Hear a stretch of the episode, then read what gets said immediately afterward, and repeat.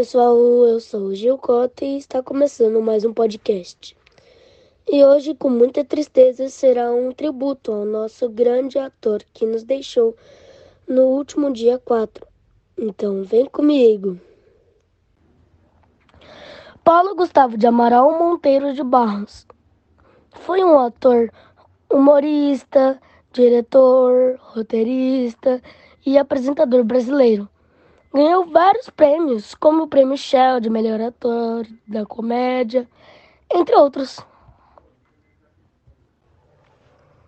Paulo Gustavo ficou conhecido pelo monólogo Minha Mãe é uma Peça. O filme, em qual 2013 virou um longa-metragem e o filme mais assistido daquele ano no Brasil. Em 2015 foi publicado como um livro pela editora Objetiva, dando ao enorme sucesso de crítica ao público. Em 2016 foi lançado Minha Mãe é uma Peça 2 e em 2019 Minha Mãe é uma Peça 3, indicado ao Prêmio Shield de Melhor Ator. Paulo Gustavo formou-se na Casa de Artes Laranjeiras Cal no início de 2005, junto com Fábio Porchat, Marco Magela, entre outros.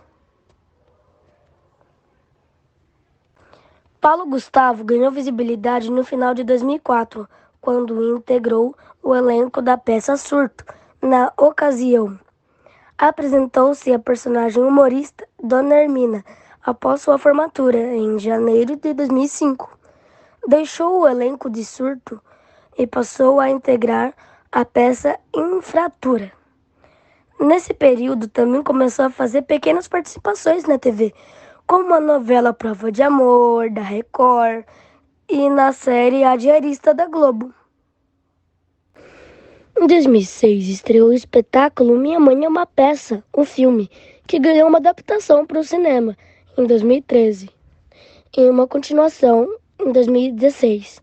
No monólogo com seu texto de autoria, Paulo voltou a interpretar Dona Hermina, construída através de sua observação doméstica e vivências ela reúne todos os aspectos mais cômicos da personalidade de uma típica dona de casa à meia-idade, sempre à beira de ter um ataque de nervo. Sua, sua atuação lhe rendeu uma indicação ao Prêmio Show de Melhor Ator. Paulo Gustavo voltou a protagonizar um título novamente nos palcos em 2010 para apresentar o espetáculo Hiperativo dirigido por Fernando Caruso. Em 2011, ele voltou a se apresentar de 220 volts. Em junho de 2013, estreou produção da TV O Sitcom Vai Que Rola no Multishow que ganhou uma adaptação para o cinema em 2015. Em 2014, o ator esteve em um novo programa, o reality Paulo Gustavo na Estrada, do Multishow.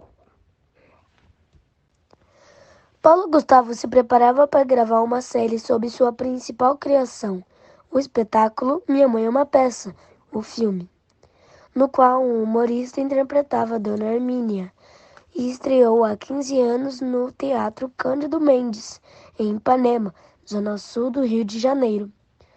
Chegando a ser transformado em um grande sucesso nos cinemas, com três filmes, e virou um filme por causa da e por causa da pandemia, as filmagens haviam sido adiadas. Além disso, o ator iria expandir sua carreira a âmbito internacional, tendo assinado um contrato de cinco anos com a Amazon para criar criação de conteúdo na plataforma de streaming. O Brasil perde não só um ator, mas um pai de família, um filho, um amigo. Nascido e criado numa família de classe média da cidade de Niterói, na região metropolitana do Rio de Janeiro, estudou na escola tradicional Colégio Salesiano durante o ensino fundamental em 1999, quando era apenas um estudante de teatro. Paulo Gustavo estampou a cara da extinta revista Sui Generis com um beijo gay. Na foto tirada pelo fotógrafo Daniel Glasmick, um humorista beijando o namorado da época. Assumidamente bissexual desde sua adolescência, casou-se em 20 de dezembro de 2015 com o dermatologista Thales Bretas. No dia 13 de outubro de 2017, Paulo anunciou em seu Instagram que ele e seu marido iriam ser pais de um casal gêmeo chamado Gael e Flora, através de uma barriga de aluguel, mas os bebês morreram em um aborto espontâneo. Pensaram em desistir, da paternidade, mas procuraram outra barriga de aluguel. E em 18 de agosto de 2019, em uma postagem em seu Instagram, ele anunciou o nascimento dos filhos do casal, chamados Romeu e Gael, em barriga aluguel diferente. Em tempos de Covid-19, o que não falta é a sensação de angústia. Estamos vivendo o maior pico de casos em um ano de pandemia. Existem muitas cepas do coronavírus. As crianças e os mais jovens estão sendo acometizados. Em maior parte a escala, há muita pessoa ainda na fila da vacina.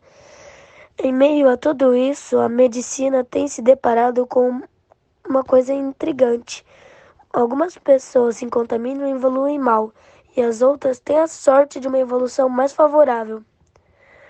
Reforço que todos nós, independentemente da faixa etária e sexo, estamos sujeitos à contaminação pelo Covid-19. Além disso, ninguém é capaz de sentenciar acerca de como será a sua resposta orgânica a esse terrível vírus. Se não fosse verdade isso, não estaríamos vivenciando a fase mais crítica da pandemia, com mais de 3 mil mortes em alguns dias. É assim eles nos deixou, nesse dia triste. Vamos guardar dia 4 de maio de 2021. Que a família receba nosso carinho e os amigos um enorme abraço de saudação do amigo Gil Cota e toda a equipe da Rádio Escola FM.com. Então, vem comigo! Esse foi nosso podcast de hoje. Que a família receba nosso carinho e aos amigos um enorme abraço. Saudações do amigo Gil Cota. Então, vem comigo!